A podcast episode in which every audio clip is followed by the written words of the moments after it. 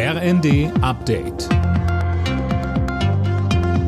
Stündlich neu. Auf den Punkt informiert.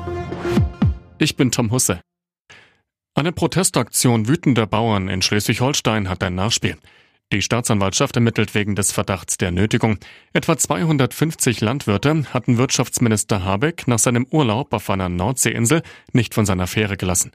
Schleswig-Holsteins Ministerpräsident Daniel Günther sagt dazu, das ist völlig inakzeptabel, sich so zu verhalten, so seinem Protest Ausdruck zu verleihen. Das hat in Schleswig-Holstein nichts zu suchen, ein solches Verhalten einem Wirtschaftsminister aufzulauern, wenn er aus seinem Urlaub von der Hallig zurückkommt, ist völlig untypisch für unser Land, völlig inakzeptabel und muss mit aller Konsequenz dort auch behandelt werden. Das hat die Polizei in dem Fall ja auch getan.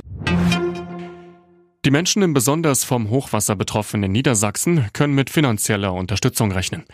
Das Land will für akute Notfälle kurzfristig insgesamt bis zu 10 Millionen Euro zur Verfügung stellen, heißt es vom Umweltministerium.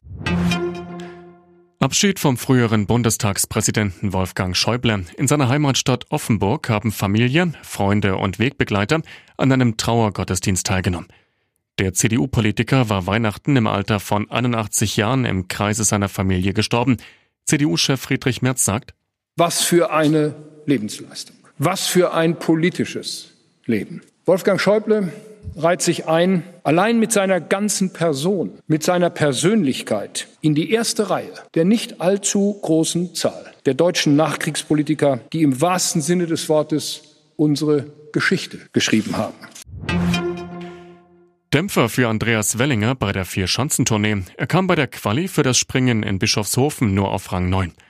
Der Gesamtführende Ryoyo Kobayashi aus Japan holte sich den Qualisieg. Alle Nachrichten auf rnd.de